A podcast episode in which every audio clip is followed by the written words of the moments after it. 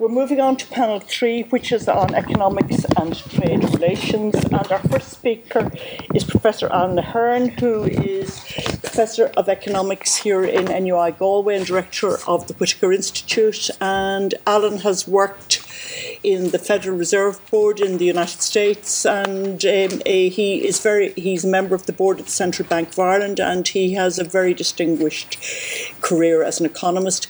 And he is going to in 15 minutes tell us the impact of Brexit on the Irish economy, which will be quite an achievement, Alan, and I really look forward to it.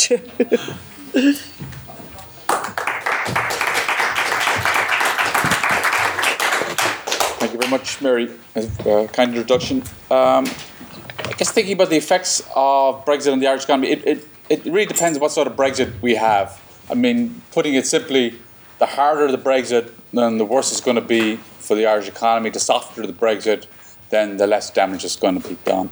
Uh, and what's been interesting over the last couple of weeks, um, I guess, as the risk of a really hard Brexit, a cliff edge Brexit, where on the we all arrive here, we all arrive to work on the 30th of March, and there's no deal put in place, and all hell has broke loose. As the risk of that increased, um, number of institutions started to run simulations and scenarios and do analysis of what the impact of the Irish economy would be of that sort of really hard no deal, cliff edge Brexit. Um, and, and, what they pointed to was different channels through which, or mechanisms through which that sort of Brexit would affect the Irish economy. Um, and there are a number. One is that um, if, you, if you look at financial markets, financial markets are relatively optimistic about Brexit. They have priced in a soft Brexit. Uh, so if we get anything worse than that, a really hard Brexit, it's going to cause stress in financial markets. Um, exchange rates are unforecastable.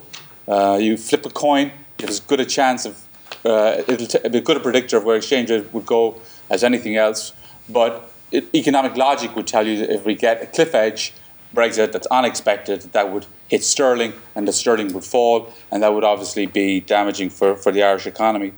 Um, these models also try to model the impact on consumer and business confidence, because if we get a cliff edge Brexit, presumably people will be thinking, well, is my job safe, particularly if you're working for a company that's exporting to the UK, and people start getting worried about their jobs and about their income, and they tend to reduce their spending and that is reduces overall spending in, in, the Irish economy. Similarly, businesses who might be investing in business investment investment has been strong in Ireland uh, over the last couple of years. They may pull back on their spending on new plant and equipment and machinery if they're very worried about uh, about the impact on their businesses of, of, of, of Brexit. We would have disruptions at ports and airports. The infrastructure is not in place at the moment to be able to deal with uh, new customs arrangements, customer procedures, uh, and so we, we, we, we'd see disruptions. Uh, and there, uh, that's obviously bad, bad for trade and bad for, for the Irish economy. And there would be a negative effect on Irish exports to the UK and indeed further afield, and on imports from the UK. If you think of exports, um, the UK accounts for about 13% of, of export goods, so about one in eight of our exports goes to the UK. UK is the biggest trading partner for Ireland. Not the biggest export market, but we import a lot. It's the biggest trading partner. So one in eight of our exports goes to the UK. That's that's big, and it's it's much bigger than anybody else in the EU. The next biggest, uh, say Cyprus or a couple of Scandinavian countries, is about eight percent. So a disproportionately large amount of our exports goes to the UK. If we do get a cliff edge Brexit, then the UK will almost certainly go into a recession the Bank of England are expecting um, a drop in 8% of GDP in the UK uh, in, the, in, the, in, uh, in the event of, of, a hard Brexit. That's a very, very deep, that's, that's a, about the same uh, drop in GDP as we got in 2009 when the bubble collapsed. So we're talking about a very, very deep uh, recession in the UK. That's what the Bank of England are expecting if we have a, a, a, no deal Brexit. That obviously affects our exports because income has fallen there and they won't buy as many uh, um, as much of our stuff. Tariffs would go up because if they leave, uh, they then apply WTO type tariffs, and those are can for some some sectors can be very high. Uh, if you have very high tariffs, so if you have um, agriculture, say uh, beef, you're trying to sell, and there's a 70% tariff put on beef, uh, would should be you should be trying to sell it for 100 pounds sterling. but it would cost uh, 170 sterling because of 70 percent tariff put on. That would make Irish beef extremely uncompetitive. Very hard to sell that sort of stuff. Uh, so that would affect our, our, our, our exports of, of, those products. And there'd be lots of sort of non tariff barriers associated with customs clearance and, and whatnot.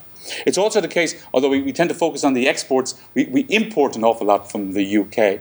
Um, about uh, somewhere between 25 and 30 percent of our overall imports of goods comes from the UK.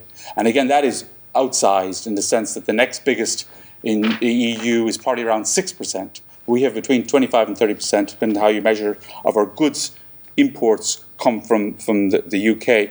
Um, you, could th- you could break it down into consumers and businesses buying imported in goods. For consumers, if you go into the supermarket, on average, about two in every three products have come via the UK.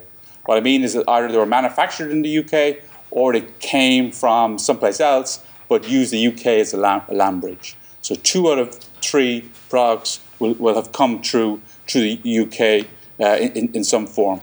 Uh, and there will be disruption, potentially disruptions to them. Disruption in the sense that the price of them may go up, or we won't be able to buy lots of that stuff. So, uh, because what's happened is our supermarkets are very, some of them are, a lot of the big ones are UK uh, based, and they are very integrated into, into global supply chains. Um, similarly, um, with businesses, uh, their supply chains buying intermediate inputs, stuff they bring in here and they do a bit more processes, processing on them, either to sell or to, to export abroad again, they would be, they would be uh, disrupted. Um, it was just in passing it was it was good. Uh, the, the re- recent omnibus bill that went through, uh, or is going through the, the Dáil at the moment. Um, one of the things that they have done there is um, particularly for small businesses, there was a, a lot of worry that uh, on the VAT front, that uh, at the moment businesses make VAT returns every every two months. Uh, but uh, if you're importing from a country outside of the EU, a third country, then the VAT would have to be paid as it comes in, and so that would really hit businesses' cash flow. Um, but the omnibus, omnibus bill uh, allows to keep in place that, that arrangement. Uh, but there still would be uh, stuff that businesses uh, are not familiar with importing from the UK.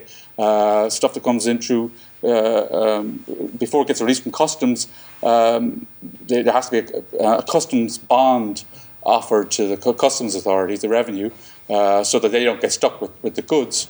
Uh, very few businesses know how to engage with that, and, and it's not even clear that, that, the financial service companies and banks, uh, although they do some of those products, they don't do that much, so they would have to, to, gear up. And, and it's worth looking at the revenue commissioners. They did some a presentation, a slide about sort of red tape and declarations, things you have to have to sign.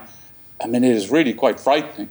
Uh, now, maybe it just doesn't suit me, but uh, the amount of paperwork, the stuff that you have to fill out if you're importing from a third country is, is really uh, quite striking. Um, and it wouldn't surprise me if a lot of particularly smaller businesses would have to hire agents and people to do that sort of, sort of work for them. But that obviously adds to their costs and makes them less competitive, and they would presumably have to push on a lot of those costs to, to consumers. Um, if you put all that together, what the, for example, what the Central Bank of Ireland came up with recently when they put all this into an economic model, uh, they reckoned or estimated that um, a hard Brexit like this would knock about four percentage points off GDP growth. Um, so it's a in the, in, in, the first year, and then another two percent in, in year two. Um, so that's a big number. Um, it's not as um, as I mentioned earlier, in 2009, uh, sort of the, the worst year of the, our financial crisis, our economy contracted probably around 8 or 9%. So they're not predicting another 2000, financial crisis. It's not that, it's not that bad. Uh, you don't have the knock-on effects to banks and stuff that we saw back in 2008 and 9 and 10. In fact, the European banking system is probably pretty well prepared for for a Brexit. But it's still a it's a big chunk of change, and it, it's it's a blow to it would be certainly a blow to the Irish economy. The Irish economy is forecast to grow about four percent next year. So you knock four percent off that, four minus four is zero. Essentially, what they're saying, what the models are saying, is that the Irish economy will be more or less flat next year and then grow a little bit the following year uh, if we have if if uh, if they get this uh, uh, disruption. So it, it it's it's not as bad as the great financial crisis in terms of the impact, but uh, it's certainly it's certainly a significant hit. Um, so first, that's maybe if so. I was talking about hard Brexit there. If if we have a softer Brexit, then those, those numbers are smaller. That four percent is for a soft Brexit is probably two percent, and it's spread out more. So if we get a, for example, if Theresa May's withdrawal agreement went through, which is a fairly soft Brexit, uh, then you'd be looking at from these models uh, two percent loss in GDP, but spread out over five or more years. That would, at an overall level, would would uh, you'd hardly feel it. Certain sectors would feel it, but from the overall economic perspective, uh, that would not that would not be that would be bad. So I guess fingers crossed for for a soft Brexit. Um, I, I should say that those models that produce those sort of numbers, they're good at capturing sort of predictable effects, but they're not good at uh, capturing sort of unpredictable stuff by definition, and a lot of unpredictable things could happen. So, um, so we have to take those numbers with a, a grain of salt. Second key message, I guess, is that uh, what I'm giving you is overall numbers and overall picture, uh, but the impact won't will be very different by sectors of the economy and by region and that's an important. So when we talk about what is the overall impact, uh, in a way that disguises a lot of stuff because it's going to be very different impacts in different places. Let's say we, we end up with, with no trade deal. Let's say it's an orderly Brexit or disorderly, but we end up with no trade deal, so we revert to WTO type tariffs. The thing is that those tariffs um, are very different for different products. I already mentioned 70% for chilled beef. Uh, for food products, they tend to be high. Um, for other products, say high tech products, they tend to be very low. So Galway produces a lot of medical device type stuff. They would have basically zero or hardly any tariff put on them. So different businesses, different sectors would get hit very differently because they would face very different uh, very different tariffs. So that's one dimension uh, that causes a difference across sectors. The other is that um, sectors, you could be a sector can be hit with a very high tariff, but if it doesn't export much to the UK, well, then it's not going to be a big deal. Um, but it turns out that the, the sector that that um, it's going to would get hit with the highest tariff from the WTO, agri-food, is also a sector that exports more to the UK as a portion of its total exports. So 40% of agri-food exports go to the UK.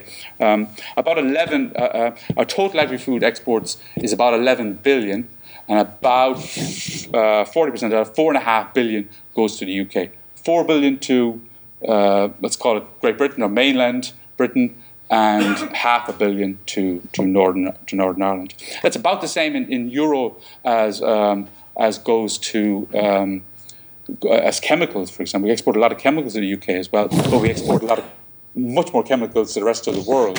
So the share of total exports, we are disproportionately uh, agri, agri food is disproportionately exposed to the to the UK.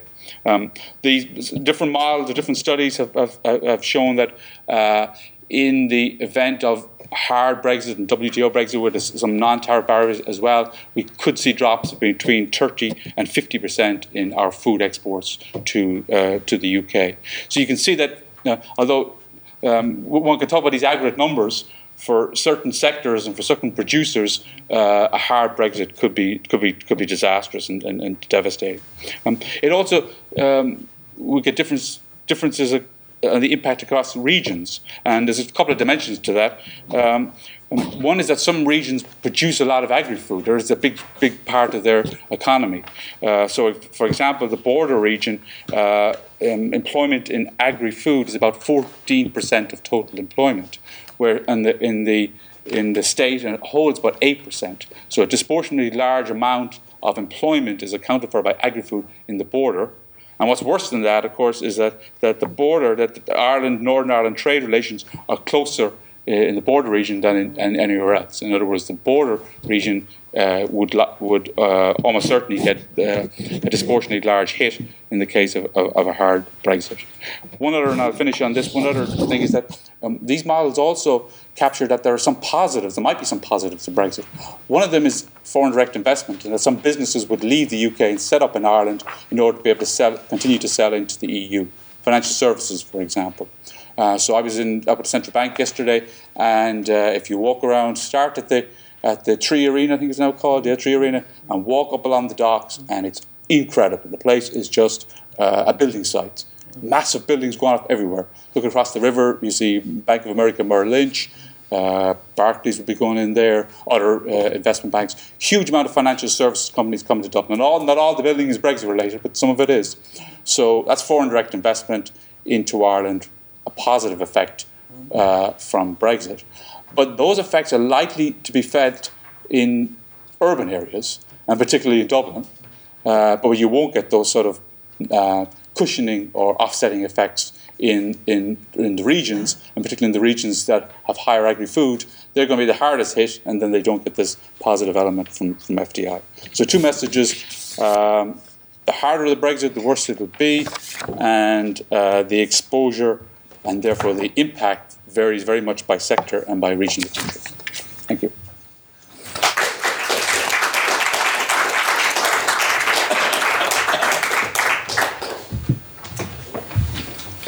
Thank you, Alan. Magnificently concise and really very clearly expressed. Um, our next speaker is John McGrane. John is Director General of the British Irish Chamber of Commerce, which he co founded in 2011, which is really to represent businesses with British and Irish interests. It's remarkably how late, it's remarkable how late that happened, to John, I would say. And he, he has previously a long career with the Royal Bank of Scotland, which is the Ulster Bank Group here in Ireland. And he's involved in an immense number of boards and organisations in the whole business of trade, culture, tourism, and therefore has extraordinarily wide experience of British Irish uh, economic and business relations. Alan, I look forward to hearing you. Thanks, thanks very much, Mary, and thanks again to uh, Catherine and the whole team in organising a really important event here in Galway. Um, so, who am I? Uh, it's Mr. Sean McGrania of I was born in Drogheda in the late 50s. There you are, and you have such great strengths in common already. Uh, when I was a kid in Drogheda, before my mammy got me a job in the bank, uh, about which see me after school, um, Drogheda was a fine historic town with lots of things to talk about, but actually didn't have a great employment base. We were basically set up in at that point in as part of the Anglo-Irish Free Trade Agreement. For those who might, might remember that part of our relationship with the UK. And basically, we made bad shoes for bad customers at bad prices in a bad market. And that wasn't a whole lot of fun. And the good people of Drogheda got a pretty bad rap out of that. So when I was uh, a little bit later uh, observing Garret FitzGerald and other people, and the wonderful uh, Irish civil servants, public servants who took us into the EU, I had a reasonable consciousness that, uh, from a first-hand experience, including being able to see Northern Ireland from just just across the River Boyne, that this was generally a good thing to be doing, and it has delivered on all of that. So, uh, while I talk about business, all business is personal, just like all politics is local, and we do talk about the voice of business. I heard it in the room this morning. So, what I'm going to talk about is a couple of quick things about Brexit, sort of purely, but I really am interested in seeing how the discussion widens out to talk about the role of business in all of this which hasn't always been universally uh, a, a well delivered role and isn't generally a well regarded role. First of all, the British Irish Chamber of Commerce, in case you wonder what that's about, is a small but perfectly formed organisation obsessed with just one thing, and that's the trade between these two great islands. That supports, as Steve said this morning, um, 72 billion pounds worth of, tr- of, of, euros worth of two-way trade every year, um, 400,000 jobs directly in the manufacture and the delivery of those goods and services, many hundred thousands more uh, in the supply chain, and communities around them. When we talk about business, we don't actually talk about the dividends that a Greencore produces every year, or the return on capital that uh, a CRH delivers, or indeed a Royal Bank of Scotland. But the reason we talk about business at all is because the well-being of people in villages and townlands and communities, not just in cities, the length and breadth of these two islands is delivered not ultimately by politicians, but at the behest of civic society and uh, political policy making. It's delivered by businesses. Businesses are the people who will ultimately employ the jobs that a benign or other political environment will enable the conditions for. So I make no apologies for the business voice, and indeed I spend a lot of time encouraging the business voice to be louder and prouder for what we do, but to update the contract, the common contract between the three C's, as I call them commerce, culture, and community, which is kind of what we're talking about here today and tomorrow. Um, as an organisation, we pride ourselves on not being shouty or noisy or pointing the finger or saying somebody should be doing something about this. We like to think of ourselves as people who propose business like solutions for the toughest job of all politics to get over the line in terms of the disparate voices of, of community. So, my team, I'm proud to say, produced a piece of work some 17 months ago now called Brexit. Uh, principles, the big principles for a strong Brexit partnership uh, How to Make Brexit Work for All. It's a small, unputdownable light read. I frequently put it beside my locker, and uh, it reminds me that actually you don't have to go on and on. You just have to focus on what what did the people want to achieve?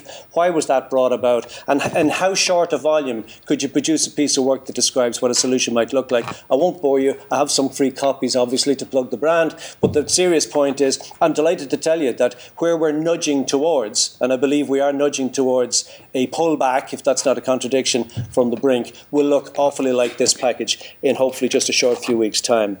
Um, a brief word on preparedness for those who are interested in how ready is Irish business, or indeed UK business and Northern Irish business, for Brexit in any form. Um, there is no preparedness for Armageddon. Big business, highly regulated industries like banks, financial services, and big pharmaceuticals are fully prepared because by law they've had to be. That's their license to practice. Uh, small business, mom and pop SMEs, who make up 98% of all companies on these two islands by number, uh, and that includes farming, by the way, cannot prepare until they're told what the deal actually is. They don't have the money, the time, or the bandwidth uh, to be distracted by the potential for all sorts of different scenarios. So let nobody tell you they're prepared. And most businesses, and some of our greatest friends are in the agencies like Enterprise Ireland, who will give you 2,000 euros to get ready. Most small businesses will say, thanks for that. I haven't the time to fill out the 27 pages. I'll just keep going. And when, you, when, when I know what I need to do, I shall do it then. What we're really worried about are mid scale Irish businesses, of whom Ireland is now very good at producing. I won't name names, but think of the many now household names of Irish food, for instance, which are neither Kerry Group or Glanbia at the one hand, or Farmgate, you know, um, uh, farm shops on the other. There are loads of household names in food which are significant Irish employers, north and south, by the way, and they are highly exposed to the UK trade, where a Sainsbury's or a Marks and Sparks will say, This is a big, big problem, and by the way, it's your problem. Your truck will still pull, out, out, pull up outside our door at not 10 past 8 or 20 past 8, but at exactly 11 past 8 tomorrow morning in the middle of Huddersfield, and you will make sure that the product is as good as ever it was before. So everything will be backed up. I won't even begin to bore you with that, but that's why we have to pull back from the worst case. So I want to talk about the less than worst case for a couple of minutes. Um, there's a theme under this that talks about where the hell has business been for the last two and a half years on this topic. It's been mentioned once or twice this morning. Um, a couple of explainers. If you're looking at our friends in the UK, and they are our friends in the UK, and you're wondering how, how come people like the CBI or the largest organisation of businesses in Britain, uh, the Federation of Small Business, think uh, Small Firms Association in Ireland, were, have been less than fulsome in their positioning on Brexit. Uh, CBI, probably the more fulsome of them, uh, still 20% of CBI, that's like IBEC in Britain, big, big British industry, global industries. 20% of their members want a hard leave. The Scottish distillery industry aren't exactly in, uh, interested in being confined by EU law. Tate and Lyle, the sugar makers, aren't exactly interested in, in only growing, uh, uh, producing EU sugar. They want to bring it in from cane sugar from the West Indies. So d- don't believe that everybody feels the same. If you're in the Federation of Small Business, you are made up of essentially SME, largely family owned businesses. You know by now that families themselves are torn apart in Britain on the uh, ethos question of am I for or against this Leviathan thing called Europe? And as I will definitely say, Europe came up this morning definitely needs a PR makeover but so also does the voice of business. And I'm part of that, and we called this wrong. We called it wrong before, we called it wrong in Lisbon 1 in Ireland. I was part of the team that uh, ran the second uh, PR campaign by business, the first PR campaign into the second referendum. And we reckoned that the four percentage point uh, swing was, was at least half of that was in, influenced by the business voice. So it can be done, and we need to do it. We need to help business people, and some of you are directly, and all of you are indirectly associated with the production of things, goods and services in this great city and in this great country. We, we can't go around blaming somebody else for why employers are not A, speaking up, and B, getting a bad rap in the middle of this. I talk about not wasting a good crisis. So we're actually only starting. as has been observed this morning as well. The reality is that we've spent two and a half years just getting to the starting point because, assuming the non worst case scenario, but some other version less than that, then in a few weeks' time, we start a process which is probably going to take about 10 years and may not be uniform across every sector. Where basically, whatever you thought about the teamwork on this so far, it's all about to get reset, and some of it is about to collapse. Because at the minute, Ireland has been in the incredible position, the Republic of Ireland, of being unanimously supported in our political stance on our position in relation to Brexit vis a vis our great friends in the UK by 26 other EU member states. From April Fool's Day, that's over. We are now 27 states, each fighting on our ownio for the bits that matter to us on our ownio. So France wants media and digital. Italy will want certain branches of technology. Germany will want heavy manufacturing. France will want the wine and the cheese industry, etc., etc., etc. There is no plan to have a plan for what we're going to do when that, shall we say, jamboree starts. And we need to get our act together in that particular space. We need to get it together from the point of view of the all island economy, which we're talking about today. But we also need to get it together in terms of this island's relationship with our neighbouring island. Let me tell you, the the two islands of, and Mary rightly said, were we only born seven years ago. William Hague, when he launched the project with Steve and myself seven or eight years ago, said, What happened for the previous 800 years? And I said, Do you mean the previous 800 years of oppression? And he said, I suppose that's really the point, all right. The, the British Irish relationship has been one of all sorts of ups and downs, but we've always traded since the Vikings learned how to sail a boat across the pond and taught us. We've always had surpluses on one side, whether they be bad shoes in Drogheda or more likely our wonderful foodstuffs, and shortages in Britain. Britain will still need to produce the balance of the 100% of its food that it only gets from 60% of its own production. It, it imports 40% of its food. It has to do, doesn't make enough food. Ireland will need to export the 80% of food that we don't eat the world's best food, but we've got to find customers for it. And today's market structure, the EU, is the very best way of doing that in a way that allows our British friends to still consume their favourite food, what they call British and Irish beef. If you go into McDonald's in the UK, it's not called British beef, it's called British and Irish beef, proudly so. Our British friends love that. They love it for its quality, for its provenance, for its traceability, and they also love it for its value for money. It's not the cheapest, but they, they like it at this price. If, we, if, if anything interrupts that, then, as Alan and others have talked about, we really do have a very serious problem. So we need to go into the next round of all of this with a very clear head about saying, what are we going to do with our friend next door over whom some will pour over its carcass trade wise? So let me give you an example. There is, I mean, 65 million people still got to eat. They still got to go to work every day. They still such jobs as they will have, and they'll have a lot of jobs, believe you me. They still got to clothe themselves. They got to take a holiday. They got to learn some stuff. They got to go on an education or a higher education phase in their life. They got to read a book. They got to uh, consume media. They got to do all the things that you and I have to do every day. That market isn't going away anywhere anytime soon. The very, the very best people who can produce what they need to import, what they can't make themselves, are us. We speak more or less the same language. We have pretty much the same laws. Actually, where we diverge on laws, interestingly enough, even as part of the EU, is because the EU allows us to diverge. The EU already allows Britain to have different food safety inspection standards than we do in Ireland. So it's not like the EU is some sort of bear trap where we're all you know, stuck with having to comply with everything. In Britain, the, the law on production of packets of smoked salmon requires a sticker to be put on the a transparent plastic pouch to say contains fish. For most consumers in Britain, they think that's a little bleeding obvious.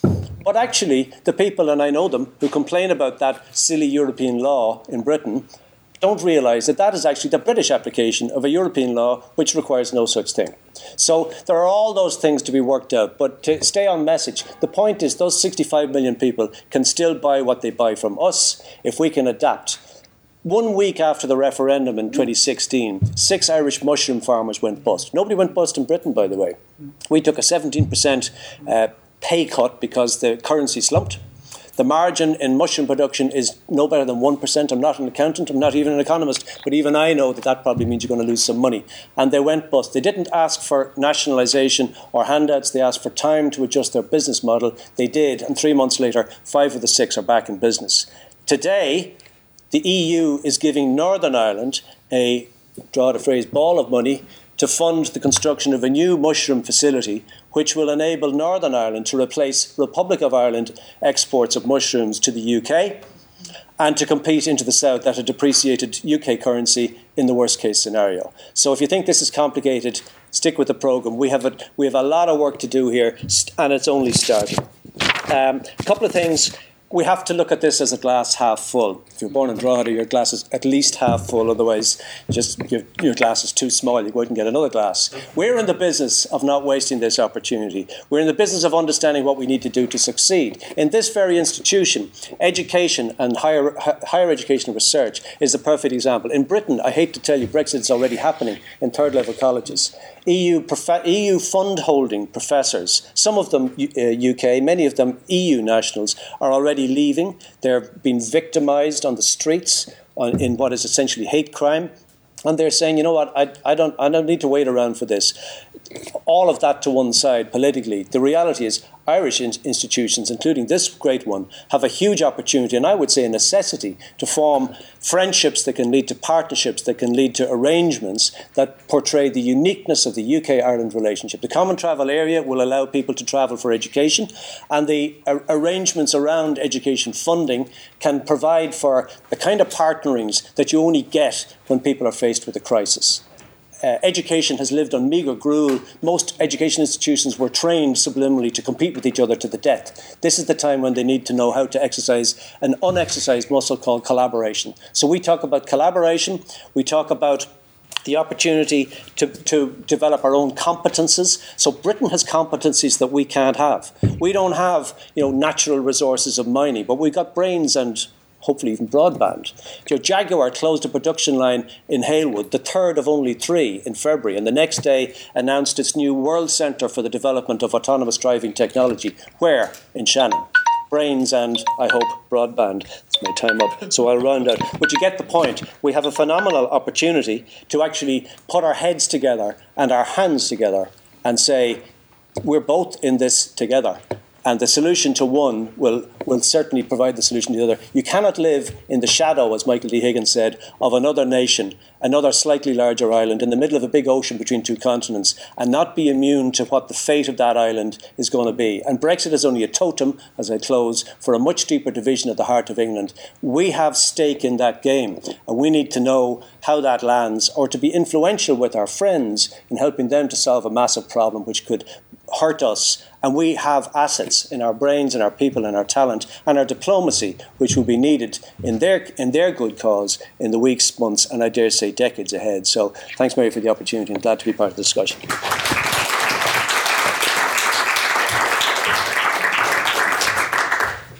Okay, we can take up all these points in the discussion afterwards. Our third speaker is Professor Kate Kenny, who has the fascinating title of Professor in Business and Society at NUI Galway.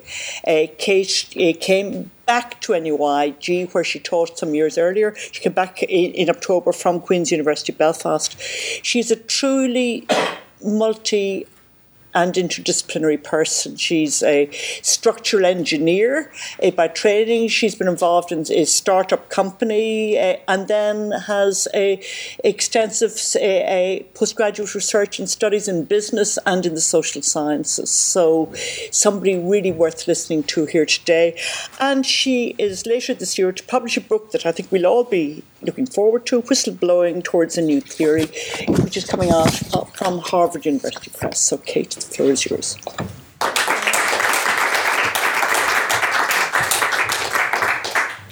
Thank you, Mary, for that kind introduction and uh, and to the organisers of this event. So this works out pretty well because actually, um, John, you concluded with uh, a nice introduction to what I'm going to talk about. Um, we've been talking about uh, trade, we've been talking about business. I guess I'm going to talk about the trade and business of people, specifically academics, specifically higher education, and the role of uh, Brexit and the economic impact of Brexit and how higher education on these islands will play out and what, what things are looking like in that um, in that kind of scenario. Um, okay, we don't know what kind of Brexit we're going to get. However, in higher education, almost as was said, Brexit has already begun. It's like, as Louis Althusser points out when he talks about performative utterances, sometimes statements are made that create something new, that bring something into being by the actual act of uttering before anything else happens. And on campuses, uh, certainly in the UK, uh, in my experience, this has certainly begun to happen and has been happening really since the run up to the referendum, uh, even before the referendum. I'm going to talk about that a little bit and then um, how this might play out for Ireland.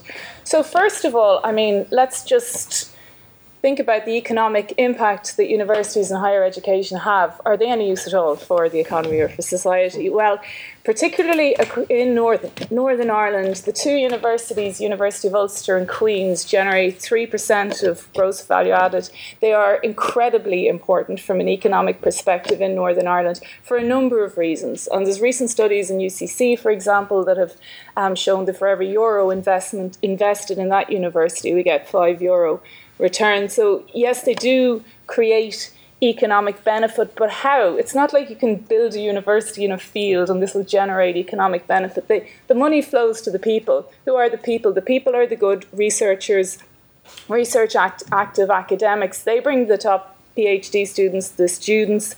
They bring the new colleagues. We know why academics move. We know why clusters of academics form. They form, well, they form, they, they move for money, you know, the, the human, but they, they move for the company of other minds. Research shows us they move for colleagues. They move for places that enable them to be free and innovative in their thinking. So if you're interested in the economic potential of universities, you need to be looking at the movement of the people that generate that value. Now, this is particularly particularly salient in Northern Ireland. So before I was uh, I left in October, I was running the MBA program at Queen's, which was a fantastic opportunity for, for five years. So I remember sitting around the, the, the board, we, we have our MBAs around board tables, boardroom tables, as you would, and uh, discussing with students. These were bright executives. You know, they could have worked anywhere in the world in their different um, areas of, say, consultancy or accountancy, but they came home to Belfast, and the one thing that united them across the different disciplines or sectors they worked in was a passion for Northern Ireland and the area and seeing it drive forward economically. And to see the political and potential economic impacts of what was happening in the news at the time was heartbreaking when you think about these individuals. But you know, we would have speakers come in, like for example, Steve Orr, who formed um, Catalyst Inc. You know, he'd spent ten years successfully in Silicon Valley, and he saw the role of the university as a linchpin, as a central locus for talented executives and ambitious people to sort of orbit around, to meet each other, to go to events, to do courses, and he really wanted this for Queens. I believe he said the same to you, you know, but he would have to. Um, but you can see that you could really see how, if Northern Ireland, which we know is absolutely focused on foreign direct investment and attracting multinational companies, in order to try and break this dependency on public sector employment and income, FDI and MNC is kind of where it's it's put its hat among among some other industries. The university sector is absolutely key there, and for this to flourish, we have to look at where the people are. Are they staying? Are they moving? Okay, so let's look. We have 43,000 academics from the EU in higher education in the UK at the moment. A full third of UU and QUB academics are EU citizens. They're spooked. As, as far back well, as far back as 2016, we learned that you know maybe 20% of people were considering moving. The latest figures are 20%. Uh, re- resignations by EU academics are up by 20% in the last 12 months. And I want to kind of paint a little bit of a picture for you about what it's like, what sort of the worldview is, what I mean, we all speak from subject positions. So, what's I'm trying to describe to you an academic position. So, the day of the Brexit referendum, first of all, everyone's salaries took a hit, particularly if you, if you anyway got a stake in the European Union. Still, a lot of people might have a, a flat or a family um, working in euro, and suddenly the sterling income is depleted. I mean, I, am laughing at the weather being so warm because 12 months ago I was on strike outside the gates of Riddel Hall at Queen's because we were all on strike for the pensions and it was absolutely Baltic, which, you know, created a nice sort of fellow feeling as we were swapping gloves and hats and things, but also um, after a while everyone got the flu. But uh, the, this is because, as you know, the pension strike was um, because of sort of a marketisation of the pension pots and a depletion of that particular benefit in UK uh, higher academic circles. Um, as has been mentioned, European Union funding has been a major support, a significant support, particularly for Northern Ireland universities, as also for Southern. And that support is absolutely fed by north south relationships. So, a full 63 million was brought in from European funding, Horizon 2020, between 2014 and 2016 for north south collaborations. A full two thirds of those projects of successful Horizon 2020 were partners north south. This is the money coming into to Northern Ireland. So this is, is really key. And so what, what was the future looking of for all of that, for the EU money? Um, well, I went to a workshop. You know, you have these EU funding workshops. You get a consultant over who's been to Brussels and who's met all the people and who knows, you know, how to get you the cash. Great, super. So she was sitting around, we were all around listening about how we might apply for our next EU grant. And she said, Listen, don't worry. I've been sent over with a message because all the evaluators for the ERC European grants have been sent to prejudice training. So, in case they would have inherent subconscious bias against UK applicants because of all of the narratives, negative narratives around. And it was okay, intended as a comfort, but quite a chilly comfort that they had to have been sent to this training, even if it was mitigating against bias. And again, we had the performativity. Uh, applicants have been going down in number from uh, EU or UK based academics for EU money. And of course, um, a lot of there has been comfort in some of the, the government, the UK government saying that they would, and also the Irish, that um, that they would cover some of these uh, existing flows of cash, but you know that has only ever been in the short term. Those descriptions about how that might be mitigated against. Okay, so let's take a step out of sort of Northern Ireland and look at the islands and see this this flux. Are the 43,000 EU academics, are some of them leaving? If they are, they're bringing economic value, but where are they going? And the narrative is, and it was mentioned, what an opportunity for Ireland. How could we miss? We're the only English speaking country in Europe after the EU le- leaves, in the case. Um, and so, you know, with our sort of um, our, our, poet, philosopher, president, isn't this a great place to come and be an academic? And ideally, it would be if it wasn't for that this sector has seen sustained underinvestment uh, since 2008, sustained. So, what are we talking about? We're talking about funding that is down by a full third, while student numbers have gone up by a quarter. So 1.5 billion invested in 2008 in the higher education sector in the Republic of Ireland, down to 1 billion in 2017. Meanwhile, student numbers are going up we have a situation where you know precarious labour, academics on short-term contracts make up a conservative 20% of our teaching staff, and so this is from a cold hard sort of regardless of any ethical implications of that that just is detrimental to research culture. Because if you're work, worrying about getting hours next week you're not going to be sitting around thinking well i'll put in a long-term plan in place to do some research and get some publications out. So we have that. We have um, slipping down the rankings. You know, in terms of state investment in the Irish education, uh, higher education system, uh, we're near the bottom of the OECD. And so, you know, mommies and daddies look at the FT rankings increasingly so, as do other academics, including these EU potential movers from the UK. They look at this thing is Ireland looking so rosy? I'm not sure. But you know where is looking rosy? Um, the Netherlands. So in terms of winning the race for producing and uh, producing an English-speaking academic landscape, uh, the Netherlands has been putting a lot of investment, opening new courses, but all eyes are on the front runner is, Be- is Berlin, in fact, where the Wellcome Trust has now got offices. Oxford University selected Berlin as its EU kind of uh, plan B, if you like. I don't know plan B, but at least it's a little off- offshoot. And so that's where um, the focus is on, which seems like a really obvious trick for Ireland to miss, um, and in such fixable ways. So, what to do? Well, we had a discussion last night, and there's nothing an academic likes more than a good whinge. And I'd love to just leave it at the whinge, but I'm, I'm, I'm, I'm sort of tempted to, to talk about what we might do about these things as well. Can we look at this situation and these narratives that Brexit have given rise to as an opportunity to relook at Northern Ireland and Ireland and the academic life, the academic imaginary that we would like to see and perhaps this is an opportunity for us to be creative.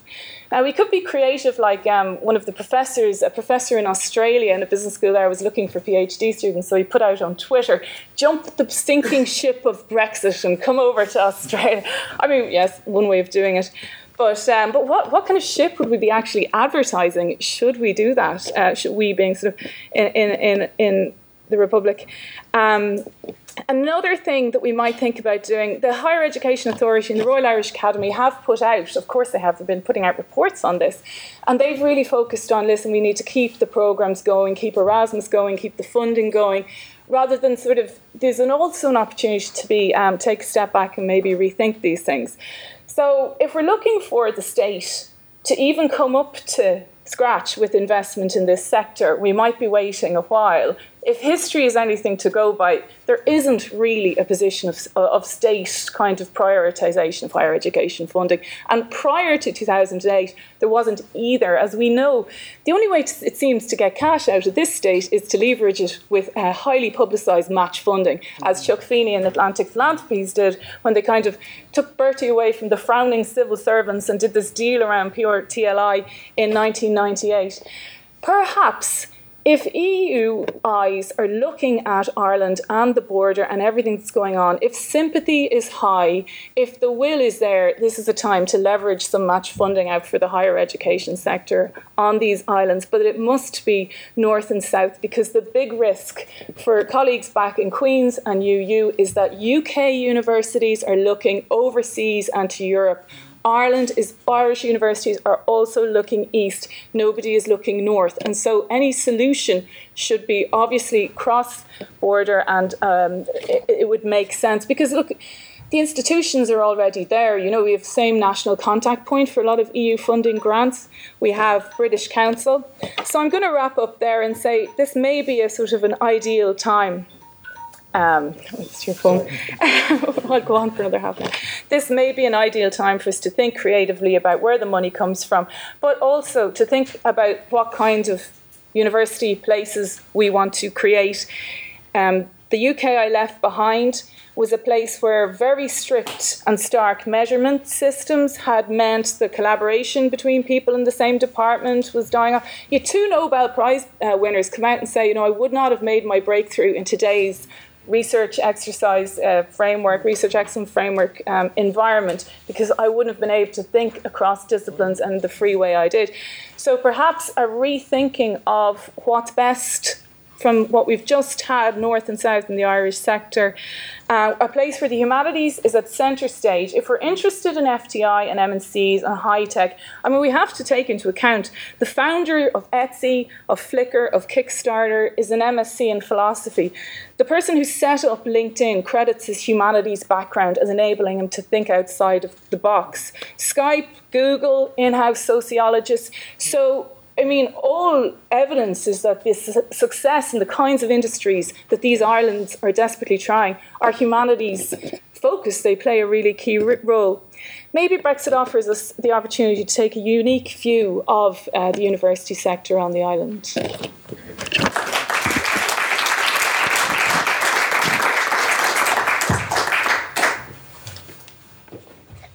Thank you very much, Kate. That was fascinating. I think lots to talk about. Our final speaker is Owen Brennan, who's executive chairman of the Devenish Group. Devenish, which is headquartered in Belfast, is a very high tech, very research intensive a, a organisation that manufactures high quality a, a, premixes for the feed and food industry. And picking up on what Kate was just talking about, I think I want to use this opportunity to thank Owen personally because I discovered this morning it is to Owen and to Devenish that we all owe those remarkable archaeological findings last summer at, at Dowth. And uh, this is an example of, of a company putting significant resources into research in Irish heritage uh, of inestimable value. So thank you very much, Owen, for that.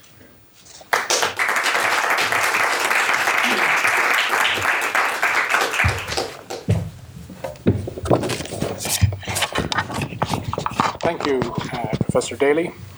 Uh, thank you, Professor Griffin, for the invitation. Uh, Keough-Naughton for putting this uh, on. Uh, thank you to Notre Dame and to NUIG. Uh, it takes a lot of moving parts uh, working together to facilitate what I consider to be a pretty important event and uh, I would reference many of the speakers who've spoken already.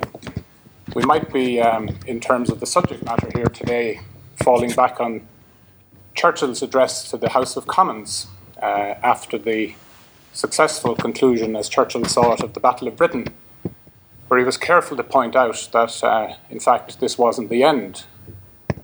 Uh, it wasn't even the beginning of the end, but could, in fact, be said to be the end of the beginning. Uh, so, despite the efforts we've all made in the last uh, two, three years, uh, even with a successful conclusion, which uh, I think everybody on all sides, UK and Irish and wider European, are working towards, that would, of course, still only be, I think, proper to describe as the end of the beginning. So, I think initiatives of this type are really important. I commend everybody who has uh, made it happen. And I would also support those who've already highlighted the fact much more of this will be required. And I say this from a, um, a position of optimism. Uh, despite the challenges, uh, I'm always reminded of the fact that the other, the other side of challenge, of course, is opportunity. Uh, but opportunity won't walk in and uh, just grab us by the hand. We'll have to walk out and go chasing that opportunity. And we will always be stronger together. And that's in the widest sense of that word. I was asked to address, uh, in particular, how the uncertainty of Brexit is affecting Devenish business now, uh, Ireland UK business prospects going forward, Devenish perspective and in general, and uh, possibilities for the future. I do, of course, have to uh, re- reference back to uh, a comment made earlier about experts. At the start of my business career, I got a very helpful definition of the word expert, which was that it was a word best understood if you divided it in two ex and spurt. Mm-hmm. and ex spoke to distance, and usually the greater the distance, the greater the expert. And a spurt, of course, was just simply a drip under pressure. So from that day forward, I've never had any desire to be described as an expert, and I'm not an expert. But maybe it would be just helpful briefly to say who are we and what do we do. We're an ag tech, uh, innovation uh, uh, focused business, ag tech as in agricultural technology, and we focus heavily on sustainable farming and food production. Now, the word sustainability is much used and greatly abused but essentially, uh, the ambition when you're focused on sustainability is to leave the business, the asset, uh, the resource that you work with in a better position when you're finished than when you started. And there are many things we do in the world today that are not sustainable. But that, of course, creates a great opportunity to change that. As Professor Daly mentioned, uh, we have a significant annual investment in innovation uh, we're headquartered in Belfast. Our Research Development and Innovation Centre is located in County Meath. Not that terribly long ago, uh, a very long standing ambition of mine was to make the UK and the Republic of Ireland our home, home market. Doesn't look quite so clever now, post a Brexit decision, which we didn't foresee. Uh, but we're not changing uh, that orientation. We, we intend to remain headquartered in Belfast, and we are redoubling our efforts in investment and innovation and currently, that investment stands at about £30 million a year. Uh, it's grown every year of the 21 years that uh, I've been involved in the business. And I think it's no coincidence that a small business of 5 million, which was very Belfast centric, a little over 20 staff, now has uh, sales of 250 million in very specialized uh, products and a little over 500 staff. And we see no reason why that rate of growth uh, cannot be maintained over the next 20 years. But uh, that's another issue. We, we describe our sustainability focus in health terms. So I listened with great interest to the health uh, descriptions that were given earlier. We talk about One Health. And by One Health, we're describing uh, plant, animal, human, and environmental health delivered together. And it's from soil to society. Why soil? Well, over 90% of the food that humans consume on this planet comes from our soil. And uh, what we're doing with soils on the planet is not sustainable. President Obama's uh, science advisor described soil degradation as, the, as a greater threat to the economy of the United States uh, than antimicrobial resistance.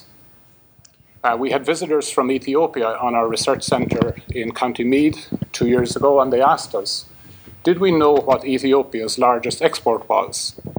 And we said we didn't. And they said, It's our soil. And of course, it's an involuntary export. It's being washed away and blown away. And these are not easily renewable resources. So we're a little bit in the position of drunken sailors when it comes to our treatment of soil. I've always thought it instructive that in the US, uh, soil is referred to as dirt. Uh, and it's one of those things that's perhaps out of sight, out of mind. Uh, we take it for granted, and we shouldn't. Society. Well, the purpose of food production uh, is obviously directed at every man, woman, and child on the planet. And we're hugely interested in the utility of good quality food to promote good health to prevent health. And we've already heard about the pressure that health services all over the world are under. And part of our focus in this regard is, is uh, addressing how we can prevent ill health. At the moment, strategically, what we're doing in health is we're aligning infinite demand to finite resource with, we think, perfectly predictable outcomes.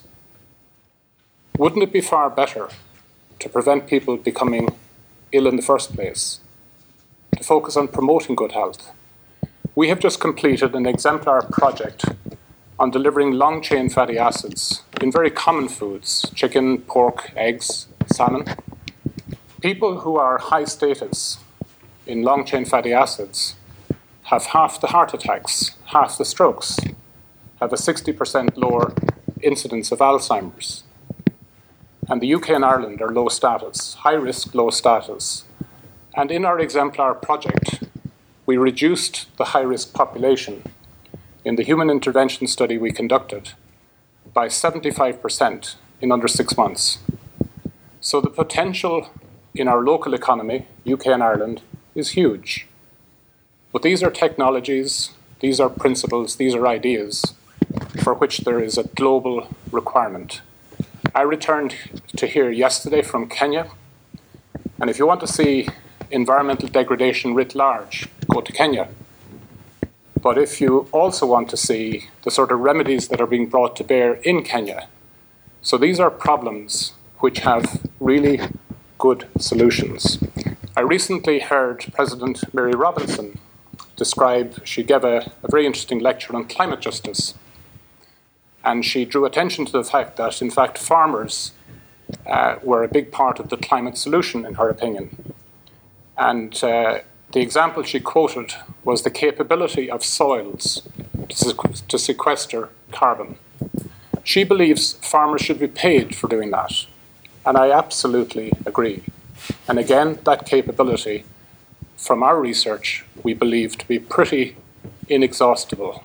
I, I see no limit to the capability of soil uh, to reverse many of the adverse atmospheric uh, enrichments of greenhouse gases. So, Brexit.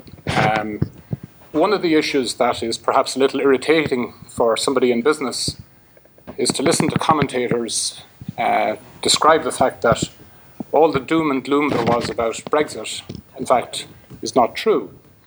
Well, as a person running a, a 300 million pound business, uh, we felt the economic negative impact of Brexit in the first month after the Brexit decision. And it was a simple uh, deterioration in the value of sterling, which John has already referenced. And our estimate is that the decline in the value of sterling cost our business uh, £300,000 a month in year one and £400,000 a month in year two. And that's a cash lodge to our business. It won't stop our business, but it certainly will slow us down. The other loss that you get with uh, a currency decline of that nature uh, is a decline in the value of your assets. And again, uh, a very substantial decline in asset value. Uh, and certainly we don't see that reversing anytime soon. Despite the fact that uh, business may not have been as vocal as many people would like to see, uh, in Northern Ireland, two organisations, CBI and uh, the Northern Ireland Chamber, did ask their business membership pre the Brexit vote uh, for their opinion. And over 80% of the businesses surveyed were against Brexit. So, again, just a little local um, colour. Uh, two and a half years later, I would say that uh, the reason those businesses were against Brexit um, has been borne out by our experience as businesses of the business environment since. When I observe the Brexit process at work, for example, at Westminster, I think of one of the straplines of the Brexit campaign, which was taking back control. And if that's what is taking back control looks like, maybe it's not such a good idea.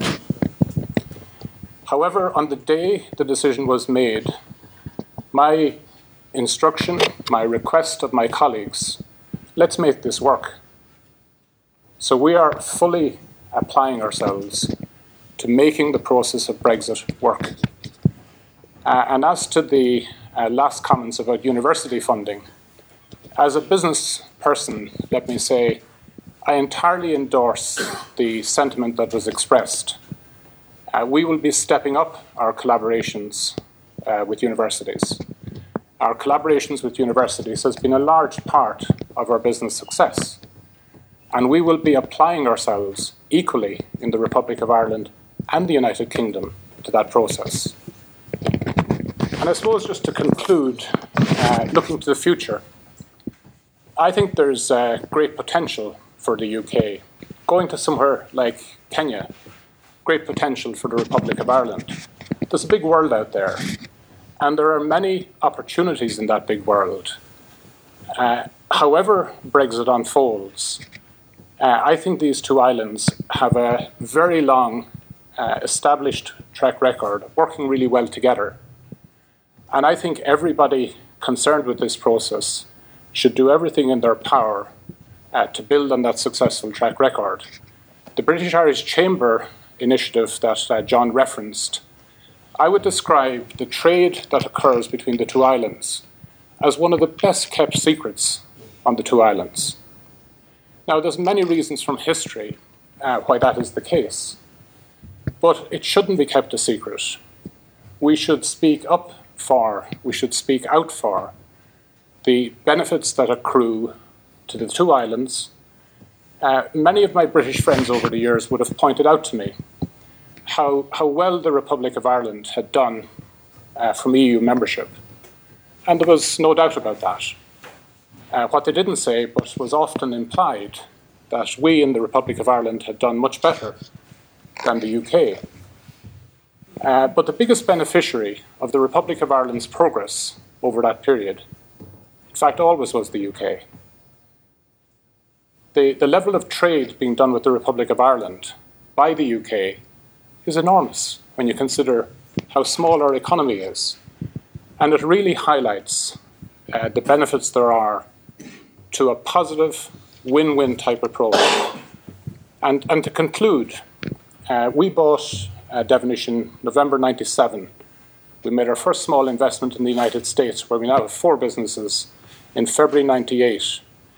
The positive change I've seen in Northern Ireland since November 97 uh, has to be seen, in my opinion, to be believed. Uh, is it perfect? No. Uh, is it complete? No. Uh, but is it unrecognizable? In 1997, Belfast city centre would be like a ghost town uh, at 5.30, 6 o'clock in the evening. Uh, now it's a thriving metropolitan area, which is a pleasure to be part of.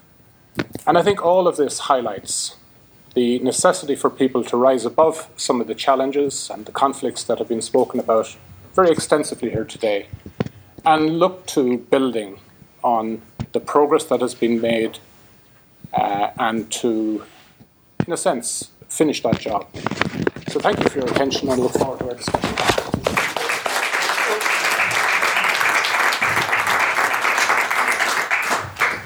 Thank you very much, Owen. I'm now going to call on Alan, John, and Kate to take their seats on the platform. And because of their exemplary uh, timekeeping, we, we have really generous allowance of time for some questions and comments. So it's open to the floor. Yes, Dan. I have a question for, for, for Kate, that I think might speak to some points that Alan was making too about higher education. And, you know, I think there's a theme emerging which is there's an opportunity for the Irish government. There's a challenge. Uh, I like this, the positive spirit that Owen was suggesting and John was suggesting as well. But it is a challenge. So higher education is clearly is clearly them.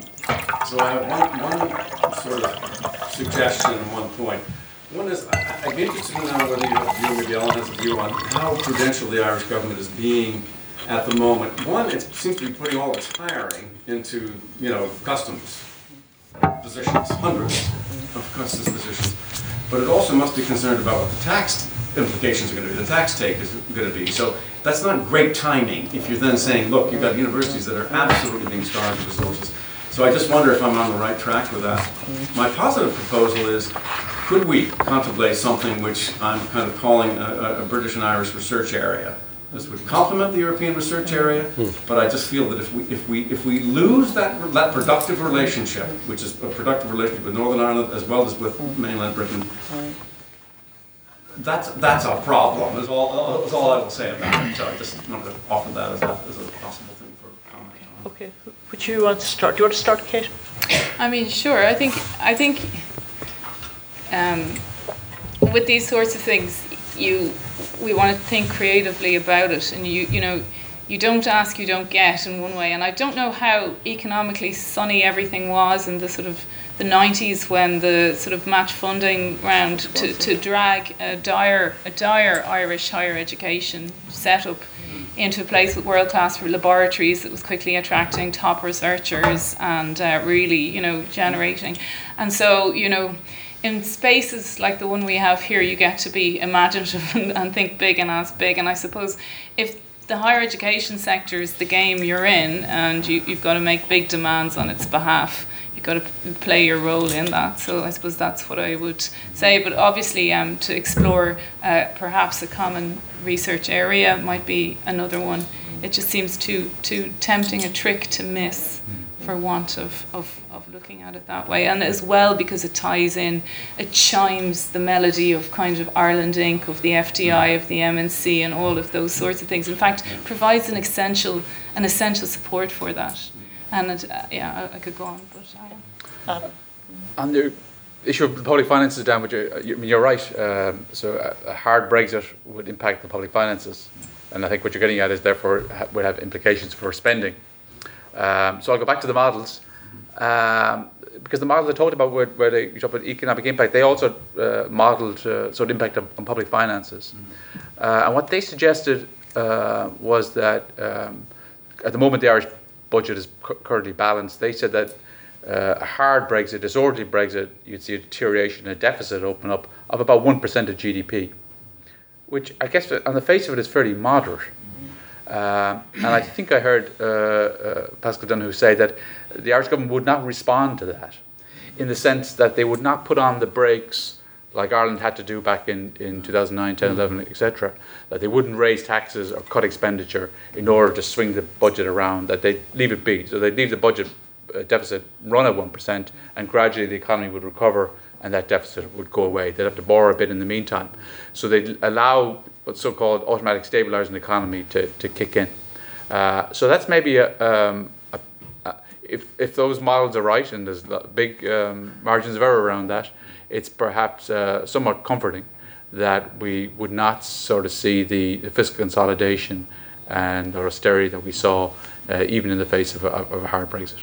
I might add, we, as a Chamber of Commerce, we've uh, called out for this establishment of a British Irish uh, research area. It's quite specific, uh, and it's it's landing on interested ears in in uh, in government circles. Um, there is a problem, as has been said, we're, we're the second worst funded education sector in the European Union, so we're not starting from a great place of uh, credentials in that space. But that shouldn't hold us back. We should understand that and move fast to, to fix that. We're not even funding the university sector today for its replenishment and maintenance of its existing capital stock, so we've a long way to go in this.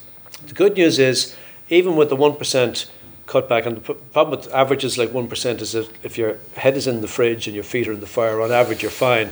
the, the, there's a much more differential damage coming down the track, you know, if, if, we, if we get this wrong. But even at that, we're in a better place. We have a national plan. We have 114 billion euros to spend over a reasonable period of time. Um, that's a good place to be compared to where we were when people like me screwed up the financial system and the banking sector a few years ago. The difficulty is we need to know how to manage that. we are running a children's hospital project that, wouldn't encourage me that we'll dish out 115 billion euros very well very soon. But the serious point is if we were to spend it anywhere, we should be spending it, and far more than is planned in that plan, in the higher education sector for collaborations with our UK university friends. Yeah, uh, yeah. To that, I'd just add. Uh, the voters do not rate that kind of activity very highly. I regret to say, you know, if, if it's money that would otherwise be used for housing or for hospitals, um, mm-hmm.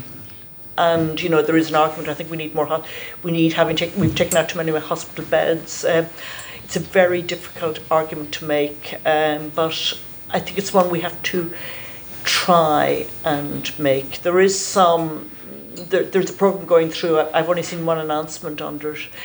SFI doing this partnership between Irish and and UK universities. Um, I've only seen one, one, name announced, which is uh, you know incredibly bright guy, Seamus Davis, uh, an absolutely stellar scientist who's moving back to his native county Cork from Cornell and will ho- will hold a joint appointment with Oxford. Mm. So I mean there is work being imaginative work being done in that space and.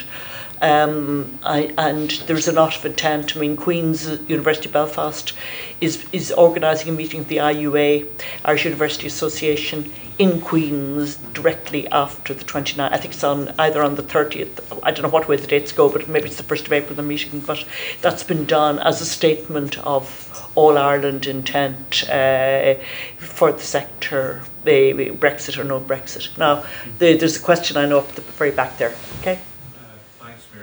Um, the threat of a hard Brexit has exposed the one-dimensionality of a lot of the export sector in the Southern Irish economy in particular, never mind the North, we've had one side from it. In a funny disruptive sort of a way in the long term, might not a hard Brexit be a good thing because it will force diversification. A soft Brexit might lead to people just slipping back into their the comfort zone that they've been in since Free State was set up. Okay, who wants to take that one on? okay, you start, Owen, and then, then I think I think, think you should all have something to say on that. I think it smacks a bit of uh, sparing the rod and spoiling the child, and uh, I would never advocate uh, um, uh, excessive use of the rod. Um, I think um, the the subject of what type of outcome we're looking for um, has been well uh, elaborated in the discussion that we've had so far. And I certainly, from a business point of view, would say we have spared no effort as a business to internationalize our business. Mm. Uh, and we operate currently in 35 countries. Mm. And in four years' time, that'll be 50. Uh, but it wouldn't um, help our efforts to get from uh, to get to that 50 if we had uh, more difficulty, uh, such as the difficulty I've described, which has already cost us three or four hundred thousand a month. That's a cash loss to a business which reinvests 100% of its earnings in the continued growth of, of its business. And that's the Devenish perspective. But I would add to that, that's the perspective of a lot of businesses. That's what businesses do. They reinvest their profitability. Uh, and then finally, uh, just to return to that university point, I would just ask everybody to consider upping our game with regard to university business collaboration. Yeah. It's one thing to innovate as a university and come up with interesting innovations, but interesting innovations, in, in my opinion, should be applied for the benefit of as many citizens of either that state or that region as possible.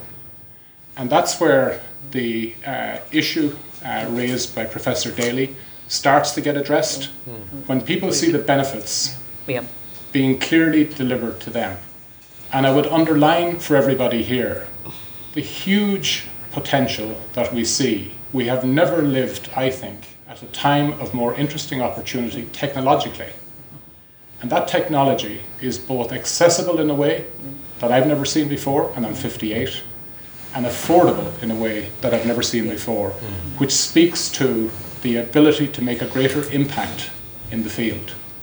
So I think uh, the very argument that's, that's raised about, well, we're the second worst, that's a really good time to make an ambitious ask. Let's fix this. And let's be ambitious in our ask, and also ambitious of those who we ask to support us in that effort. And just to make one final quick point, we led an initiative which um, uh, culminated in Westminster last Monday week, which sees in the UK um, farming and food being included in the life sciences sector formally for the first time. Uh, and on the very day that that initiative uh, came to fruition, uh, the British government had uh, just voted an additional one and a half billion of RDI funding for the life sciences sector. On seven o'clock on Monday evening, farming and food was not eligible to apply. At nine o'clock on Tuesday morning, farming and food was being encouraged to apply. So there are strategic things that we can all do uh, that uh, I think will, will serve everybody concerned. John, can I just take the the trade point one more time? If it's about um, a geographic diversification, you know, all our eggs in the UK basket, I, I do understand that point. It's very reasonable. Um, today, um, as Alan I think said, you know, around about 16% of our exports by value go to the UK. It's not that long since that was 25%, and it's not that long before since it was 33%, and indeed in Drogheda, 72% when I was a kid. It's not that our exports have reduced, we've increased our exports to other markets. Uh, most business people will tell you it's tough to sell in non English speaking countries, in countries where custom and practice is materially different, etc. So, so uh, I'm clearly in the business of advocating UK Irish trade, but I'm, I have nothing against other markets. I'm more I'm realistic about how, how hard that is for lots of businesses, and we take the great number of Irish firms who don't trade in the UK at all, let alone any other market, and we say it's as easy to trade in the next country as in the next county. And I'll give you one tiny last example on this, a thing that we haven't really opened up so far. I'm in the business of saying there's even more business for Irish firms in the UK, while there is elsewhere. And I'll give you an example of the kind of stuff. It's not just about selling stuff to Mrs. You know, mother of a family in in in, in uh, Motherwell or wherever that is in the middle of England. It's about saying what does England, and I, mean England in this regard, do that we can't do. Britain is one of the world's greatest trading nations. It has been for since colonial times for all sorts of reasons. It, that has enabled it, on the back of EU trade deals, by the way, to access trading contacts all over the globe, which it kind of had, but the EU reinforced its license to deal with those. To give you an example, there'll be a company in the middle of England today importing widgets from South Korea by virtue of a trade deal. But it has it's it's valuable to the Koreans because they know Britain. They regard Britain as an engineering powerhouse. So the EU license for that widget is held by an English company for distribution in England and the European Union. From next year or uh, after the transition period, that may not no longer be the case. An Irish company is as well placed to pick up that license, which it wouldn't have got otherwise on its own because we're more distant, to hold that license for Europe and Britain in partnership with that originating UK company. So it's one of the myriad of new things that we're going to open our eyes to and say, you know what, we're sitting next door to a market which is a market to, towards other markets for Irish firms, both importing and exporting. So I'm with you on the need to diversify to other markets, but there's loads more in the one next door to us right, right now today. Alan, do you want to add to that? Yeah, I think it's a good point. Um, I mean, there is a that adjustment diversification involves adjustment costs, and I guess the, the quicker it has to happen, the, the higher those costs. So uh, if it is to happen, we'd like it to be spread out over, over a long period of time. Um, that said, it's not it's not clear that uh, Ireland um, it, it, sells mo- its trade with the UK is more than it should be in some way. If you if you look at countries around the world, what's the most important thing that explains their trade, the bilateral trade?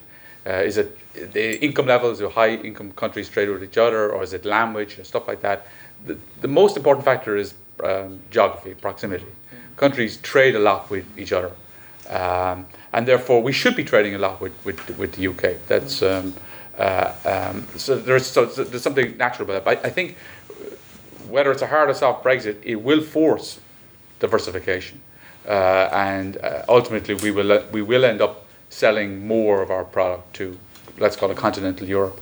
And I think John is right in that that involves challenges, breaking into new markets, speaking languages that a lot of which we don't speak now. Mm-hmm. Uh, and um, but if if that can happen more gradually rather than uh, in four weeks' time, uh, I think that, that that would be better. Mm. Yeah.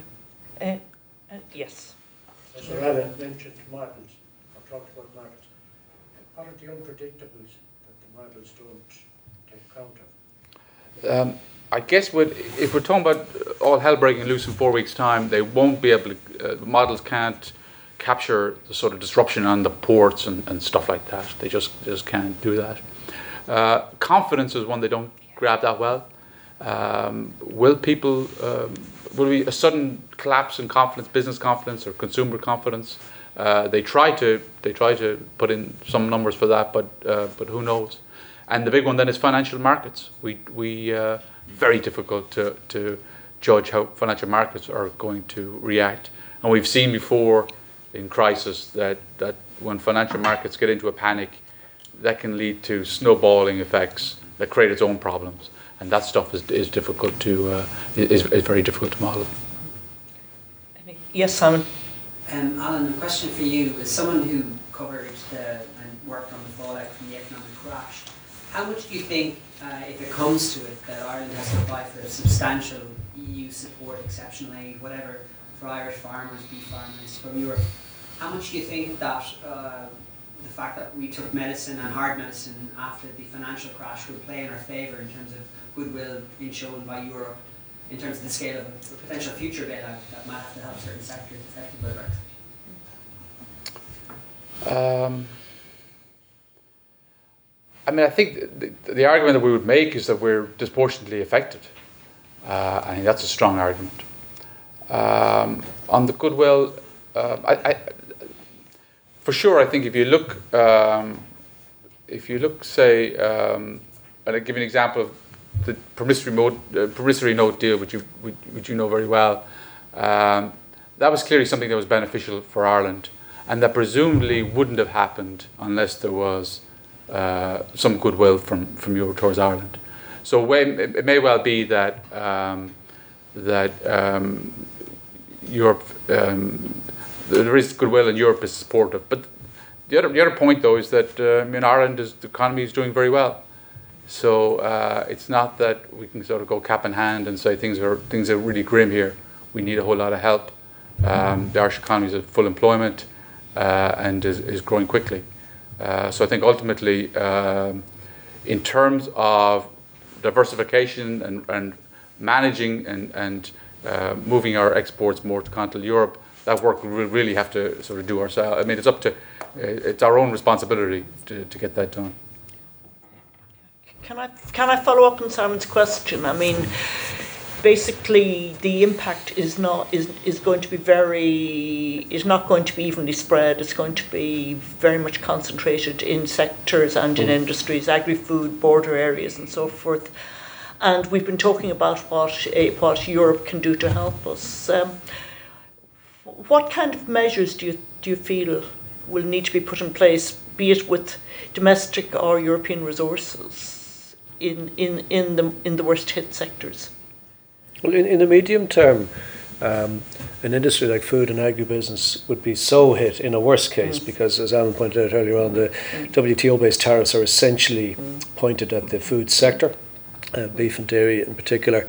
And uh, the, you, you would have no choice but to make serious long term adjustment to the business model. But, but, there are already other things that, that will oblige that. We were chatting this morning about the impact of climate, mm. thinking on how our business model works mm. and, and how you can move that from hazard to challenge and then to opportunity to say, if you think about that the right way, and Owen mentioned it, I think, in his remarks about how farming can play a positive contribution, contributing role to uh, responding to, to, to reality of what's now understood as, as climate change. So, so you're talking about uh, fundamental business model adjustment.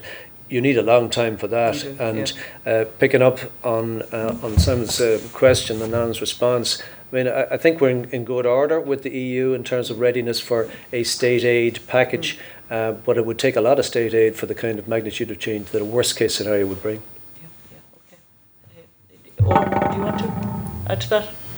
Uh, I would. Um, I think what um, is required when you're faced with uh, a situation like this uh, is support for a purpose. Yeah. Uh, most problems can be dealt with, mm. provided you have the time to adjust. Mm. so, how the case is made and what the case is. Uh, and I would add just to what I had said earlier. Um, about climate, uh, to do nothing is not an option. Mm. And we approach uh, our work in that area from the standpoint of doing the right thing, proving to be a good thing to do. Mm. And when it comes to climate, uh, we go on to say that um, we should think about environment as a profit centre, not as a cost centre. And our experience to date in the extensive innovation that we've done in this regard is the adjustments, while they're substantial, typically yield uh, a financial dividend as well as transforming the environmental credentials of the products that flow. Uh, so those things typically uh, require, um, you know, a, a, cash support for a period uh, to get because it is transformative change we're talking about. But I, I, would I would absolutely encourage everybody, as I've kept saying, uh, to be ambitious about this, mm. because I think there's not just an opportunity to transform our own position, but these are uh, products and techniques and technologies for which there is a global demand. And I think over time, the um, opportunity in business and academic terms is really very substantial. I think we're really well placed to play a role in this. Could, could I, Aaron, just, yes, just yes, very, very yes, quickly? Yes, indeed, Alan. The, the, other thing we'd want from Europe is for Europe to keep growing over yes, the next yeah, few years because yeah. um, Brexit is, is a, a, negative shock. Mm. We don't want a second negative shock, i.e., the euro area or mm. going into recession at the same time. Uh, and if we're trying to tilt our trade gradually away from the UK towards continental Europe, uh, that's much easier to do if, if Europe is, is growing. Absolutely. And there, uh, something came up this morning um, in your own domain. Uh, the next head of the European Central Bank, I think, you know, and, and, and the policies that the bank puts into place mm-hmm. may, may be very critical in that regard. Uh, it's a question there. Um, yes, I, I was wondering about the um, European strategies for the agri-food sector that will like, basically like UK won't receive any of them anymore. And I was wondering about how you expect the prices there to develop because if the um, subventions are like basically taken away, then they will have to raise their prices as well. And that kind of I don't know I don't know how far that would like come together with like rising prices because of like inflation. Well, I, I always uh, say that uh, predicting the future is uh, is uh, notoriously uh, uh, difficult, and I I, I have proven to be very bad at it. Um, but I, I, think it's worth considering that um, no matter how you model and how you predict, there's a substantial amount of what transpires that turns out quite different than what is expected.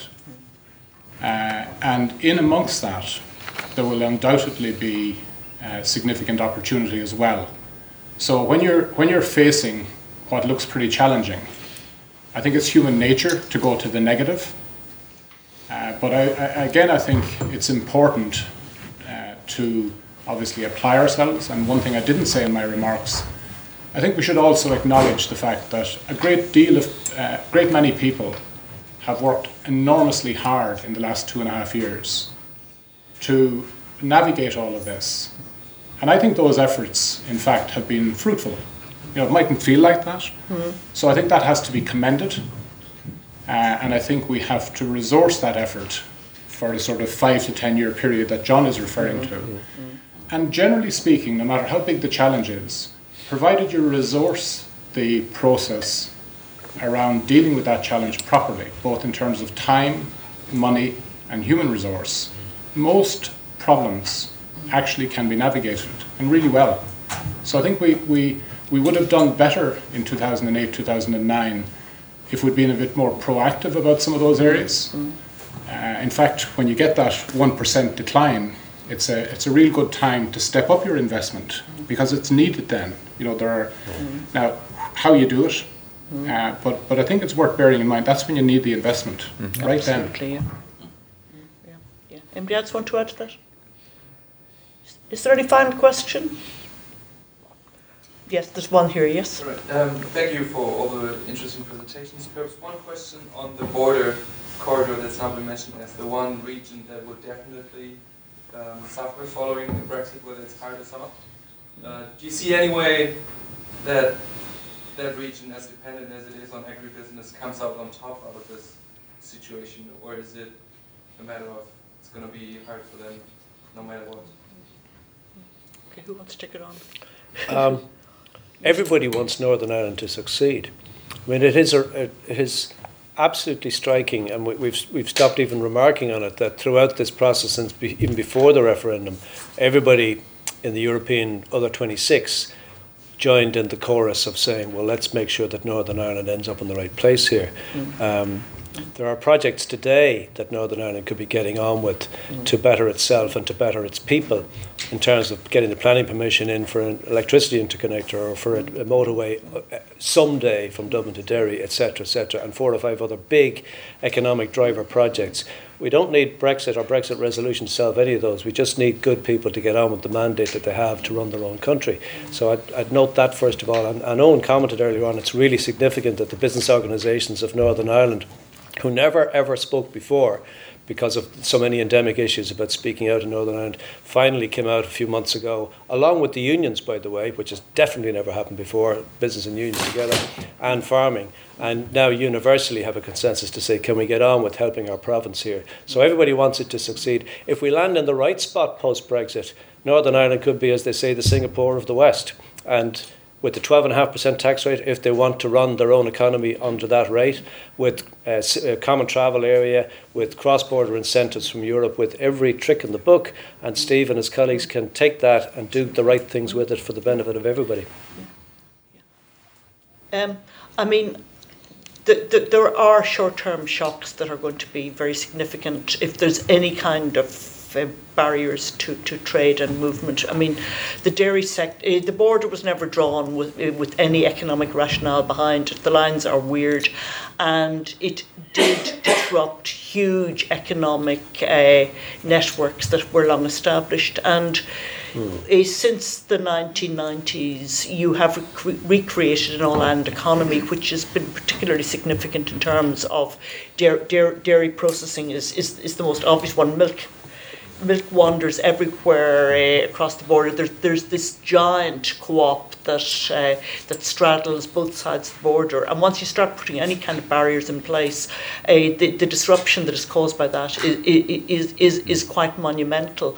And it's disruption of what is irrational in terms of spatial geography and everything else is, is a rational logical area. It, it's, it's an area that I think will remain dependent, more dependent on, on, on the agri-food sector than other parts of, of, of the island. Uh, there is no great they're close to large urban centres. They're not that far from some universities, some higher education sectors. But I mean, the knock-on effects in Dundalk IT, for example, uh, from the from that referendum are, are uh, were quite shocking. I mean, it's it's exactly the kind of stuff that you were talking about, Kate. Uh, I know somebody who, I mean, literally within a month of that referendum, a whole slew of partnerships on research projects collapsed because nobody nobody could see where they were going next. So, um, I mean, it, it is an area that has been diversifying. Uh, I mean, I, I grew up. I grew I grew up in Carrickmacross, which uh, you know is is is is about ten miles from Crossmaglen, and um, so I understand the economy there, and uh, one uh, under the under the single market and everything else. I can tell you one dynamic: uh, the smuggling industry uh, found life much more difficult. But if anything comes up in its place, there is a new, in, you know, the smuggling sector will will will will boom again, and it's it's not one that is in any way beneficial to any anybody uh, unless you're paramilitary or something like that. Um, so it is a sector that has been developing. There is a corridor that you can certainly see Dublin Belfast that has an awful lot of potential, and there are other things that can be done. But um, and it has been diversifying, but it, it does require some benign environment to do it. Uh, are there any? Okay, I think at this point I just want to thank you for your questions in the audience. I want to thank the panel. It's been a, a very remarkably diverse and stimulating panel, so it has. And uh, Dan, do you want to say anything to us? Just to welcome people to the reception taking place outside before uh, the session with Mairead McGuinness. Who's here? Uh, we're very exact, delighted to welcome you looking forward to that very much. So uh, thanks very much. Paul so look forward to that. And can you just join with me in thanking our wonderful panel? Here.